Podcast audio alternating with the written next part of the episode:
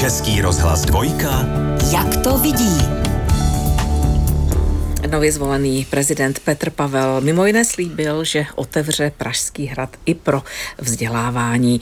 Eh, pane profesore, eh, co od Petra Pavla, ale i obecně od hlavy státu lze očekávat právě v oblasti třeba školství, vzdělávání a pochopitelně také oblasti kultury a umění, která, které jsou vám vlastně i jako pedagogovi oba sektory nejbližší? Eh, já bych to mohl dát do jednoho slůvka, kulturnost. Ale já se zamyslím malinko. Samozřejmě pan generál Pavel vstupuje do prostředí, které v něčem zná, v něčem pro něj bude úplně nové. To je výhodou i nevýhodou. Pak je druhá věc. On není prvním naším prezidentem z hodností generála. Tak já bych mu popřál, aby se neopakovalo to, co postihlo prezidenta Ludvíka Svobodu, protože on musel řešit problematiku invaze armád u nás. Pan Pavel bude řešit problematiku války na Ukrajině. Další věc, ta rovina kulturnosti. Víte, říká se kultura jednání, společenská kultura, kultura slova, kultura řeči. Těch valerů je mnoho. Když se občas podívám na přenos interpelací z poslanecké sněmovny, to je ukázka nekulturnosti. E, ti lidé vystupují tak, že je to jeden útok za druhým, ale další věc. Všimla jste si momentu, kdy v pracovní době, všichni jsou v pracovní době, když odpovídá třeba pan premiér, tak většina z nich mačká tlačítka svých mobilních telefonů a řeší své privátní eh, problémy. Umíte si představit, že u vás na pracovní poradě by se sešlo 15 redaktorů, všichni vybaveni mobilním telefonem a v době, kdy váš šéf-redaktor bude sdělovat docela zásadní věci, tak vy si budete řešit své věci. Ad absurdum, pojďme na operační sály. Já si neumím představit, že bych takto učil. Znovu opakuji, jsou v pracovní eh, době a jsou v pracovním poměru. Čím se dostávám zpátky. I pan generál Pavel od 9. března nový prezident bude vysokým státním činitelem, ale vysokým státním úředníkem. A já bych byl rád, aby se ona míra kulturnosti dostala do obecného povědomí abychom si mohli znovu uvědomit, jak se chovají na veřejnosti kulturní lidé, jak mluví, jak se umí vyjadřovat a jakým způsobem dávají najevo i svoji míru občanské poslušnosti a pokory. Já jsem se podíval na možná dvě televizní debaty, Musím říci, že pan generál to zvládal s noblesou, s vnitřním klidem, soustředěností. Dodám k tomu, že logicky z povahy jeho profese musí mít míru spolehlivosti, musí mít míru nadhledu a musí mít míru rozhodnosti pro to, aby uměl řešit složité situace. Řekněme, toto je výborná dispozice. Měl by mít i pozorovací talent a měl by rozpoznat skrytá úskalí a skrytá nebezpečí. To je taky výborná dispozice. To všechno ho čeká. Nicméně já mu přeji, aby od 9. března nabýval i mnoho nových krásných poznatků a věmů a aby se v postu prezidenta České republiky cítil velmi dobře.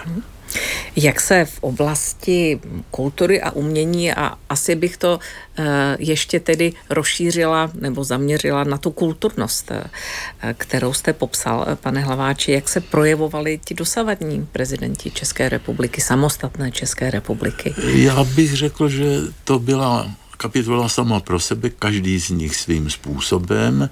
Já jsem se se panem prezidentem Klausem potkával opakovaně při různých koncertech.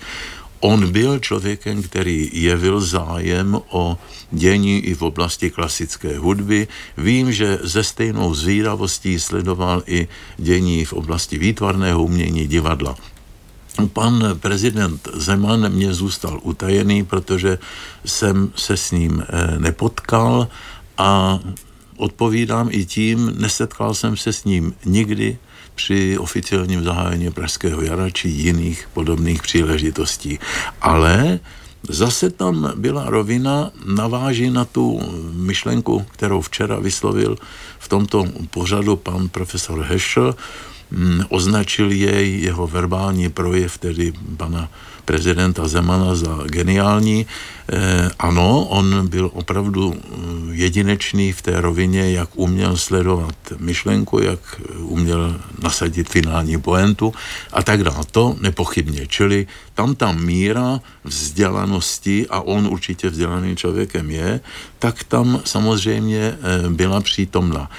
Na stranu druhou, víte, všichni máme pozitivní i negativní vlastnosti, No a ty negativní, já mezi ně řadím i tu míru mstivosti a i tu míru narcisismu, to bychom skutečně neměli dávat na veřejnosti v nejmenším najevo.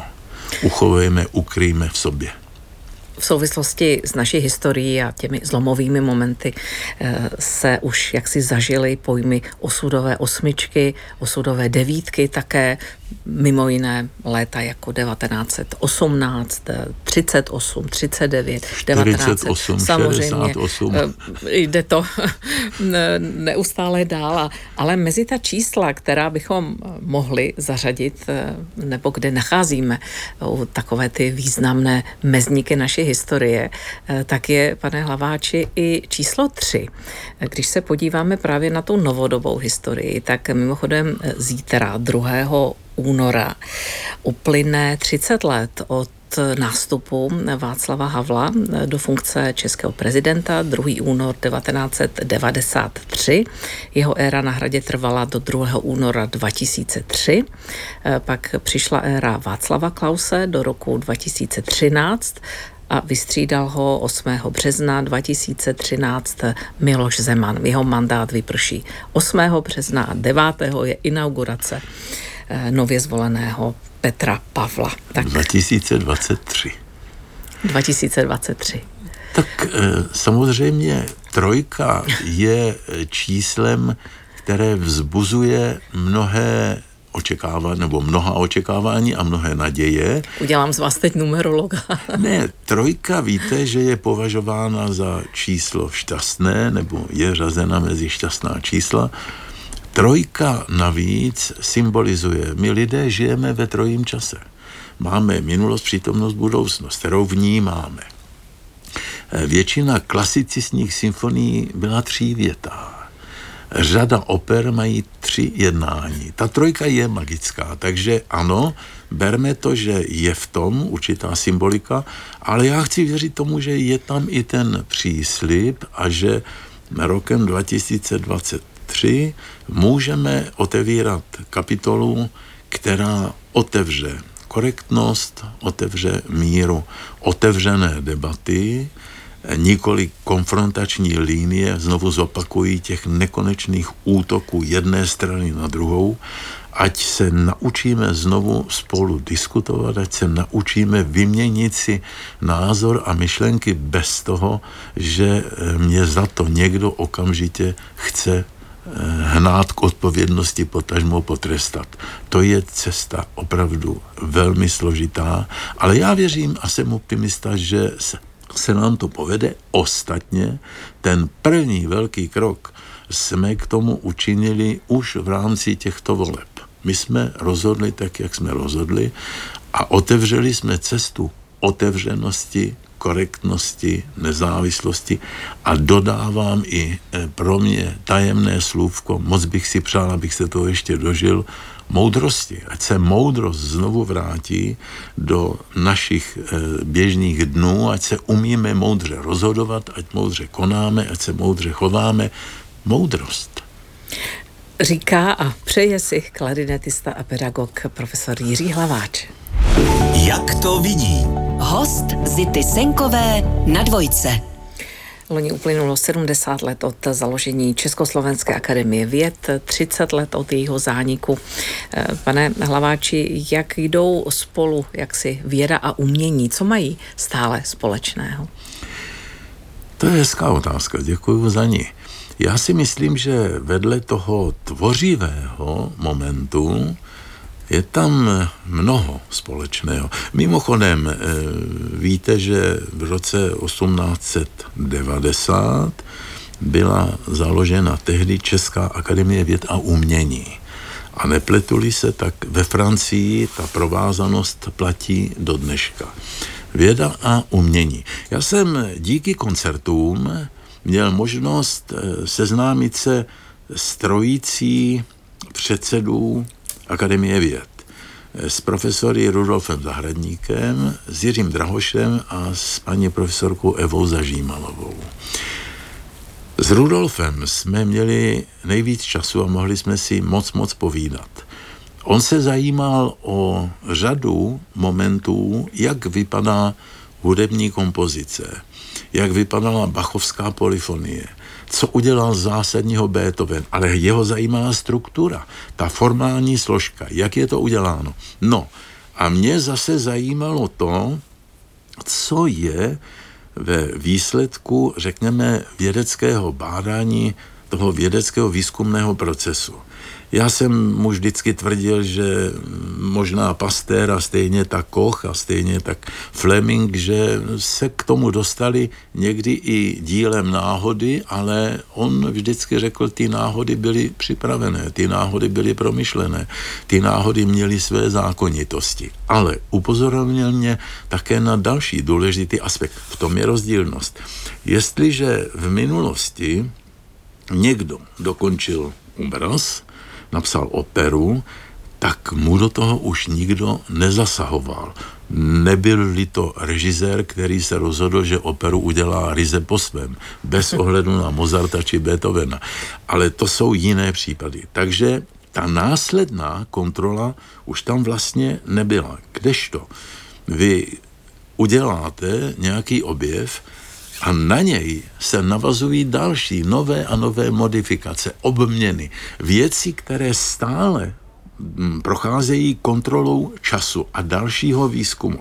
To je, myslím si, věc, která odpovídá i faktu, že mnohdy výzkum nějakého vědeckého zadání trvá podstatně déle než mm, dokončení uměleckého díla. Ale Zatímco vědci předkládají zcela exaktní výstupy, tak, ať si pohrajeme s tou myšlenkou.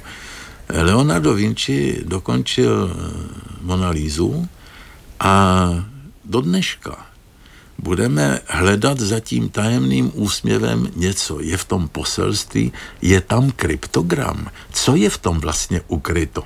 To je ta míra, kdy lidská fantazie pracuje ještě dál. Společné na umění a vědě. Usilovnost, určitě velká míra připravenosti a schopnosti pracovat s řadou výstupů a materiálů, které třeba objevil a připravil někdo jiný. Další věc musí tam být zase ta míra rozhodnosti a odvahy jít do toho, byť třeba oponentura je velmi silná a velmi razantní. No, a je tam možná to finále nejdůležitější pro obě složky. Ten, kdo píše opery a ten, kdo dnes generuje výzkum na nové farmakologické eh, léky nebo farmakologické výstupy, tak ten člověk to chce dát někomu. On to nedělá pro sebe. To je to centrální. Prostě je v tom poselství humanity, je v tom poselství té vzájemné provázanosti a propojenosti. A co dál? Prosím pěkně, ani Vinci, ani Šnitke nepsali svá díla jenom pro svůj národ. To je celosvětové poselství, stejně tak vědci. To je nadregionální, to je mimo hranice času, mimo hranice území, mimo hranice ideologií, politiky, čehokoliv. To je poselství. A je to velký dar. Hmm. Mimochodem eh, na zámku v Průhonicích eh, sídlí Botanický ústav Akademie věd, největší centrum botanického výzkumu v České republice. Mimo jiné tam pečují také o park a eh, zámek, což je národní kulturní památka, památka světového dědictví UNESCO a vy, pane Hlaváči, vlastně tam pořádáte cyklus nedělních koncertů a Český rozhlas je mimochodem hlavní mediální partner. A Možná ještě, eh, než mi odpovíte, tak eh, dodám, že eh, profesor Petr Pišek, botanik a ekolog, zakladatel oboru ekologie invazí, získal loni nejvyšší české vědecké ocenění Česká hlava. Hmm. No, zpátky do Průhonic. Regio Art je společnost, která podporuje uměleckou, vědeckou a třeba publicistickou činnost a bylo tedy rozhodnuto i to, že na zámku v Průhonicích se bude dělat cyklus nedělních odpoledních zámeckých setkání. Eh, krásné na tom je, že přicházejí jak lidé z té vědecké obce, tak lidé z kulturní obce. A navíc, protože Průhonice jako takové přijali eh, toto kulturní poselství za své, tak samozřejmě eh, jsou tam občané Průhonic. Já se tam setkávám s řadou velmi zajímavých osobností a ty koncerty mají svoji jedinečnost v tom, že krásné prostředí, je to rytířský sál Průhonického zámku. Druhá věc, eh, každý z těch koncertů jsem se snažil v dramaturgii postavit na ono zámecké prostředí. Jen tak namátkou teď 19. února tam vystoupí klavirista Ivo Kahánek a my tam chceme uvést kompozice Ludvíka van Beethovena a Friderika Chopina, které opravdu vznikaly pro zámecká prostředí a byla v premiérách uváděna na různých zámcích v Německu, v Rakousku či ve Francii. Už to je vztah hudby a také botaniky, krajinářství, zahrady. Všechno dál. E, já jsem si všimnul, že většina návštěvníků těch koncertů, které jsou od 17 hodin, přicházejí už tak kolem půl páté a jdou na tu velkou terasu, kde máte nádherný výhled na celý park, rybník. No je to uh, umocněno, řekněme, i tím prožitkem jedinečnosti toho prostředí. A to, co pro mě je tam vůbec nejpřitažlivější a nejzajímavější, já vždycky na začátku koncertu dvě, tři minuty dám jakousi informaci o tom, co budeme poslouchat, koho budeme poslouchat. A ti lidé po koncertě za mnou chodí a buď to mě sami dávají určitá doplnění, anebo se ptají a chtějí ještě znát další souvislosti.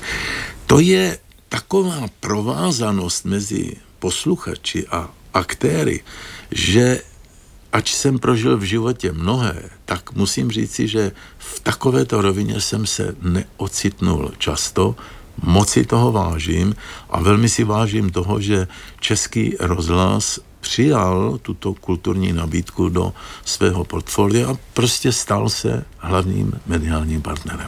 Máte, pane Hlaváči, třeba eh, od samotných vědců, když jste hovořil o tom propojení věda a umění zpětnou vazbu, jestli jim třeba eh, při jejich práci, výzkumu, eh, hudba nějakým způsobem pomáhá nebo je takovou tou, takovým tím doplňkem inspiraci. Známe, že někteří operatéři na sále si vlastně při tom operačním výkonu mají ve sluchátkách nějakou třeba operu nebo symfonii? Eh, já vím, je to případ od případu a teď prozradím něco od eh, Rudolfa Zahradníka.